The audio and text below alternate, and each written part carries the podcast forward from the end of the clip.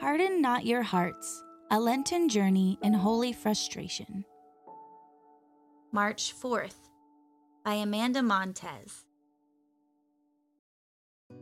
This time last year, surrounded by eighth grade students, I asked, What do you think you will give up this Lent? They were a little stunned. Haven't we given up enough during the pandemic?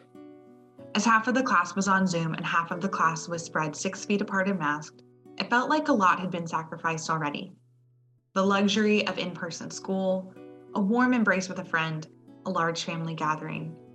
So I reframed my question What is something that we can intentionally add to our lives during the 40 days of Lent? The principal at Sacred Heart Nativity would frequently tell our faculty that less is more.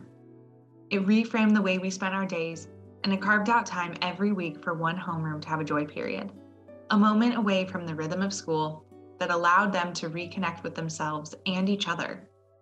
I can picture the food eating contest with eighth grade boys, water balloon fights with the PE teacher, nail painting parties, watching Toy Story 3, and slime making in the science lab.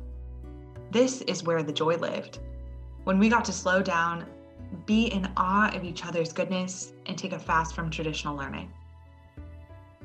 In this season of fasting, what can we do differently to be in companionship with others? To be in accompaniment with those on the margins, the hungry, the naked, the oppressed.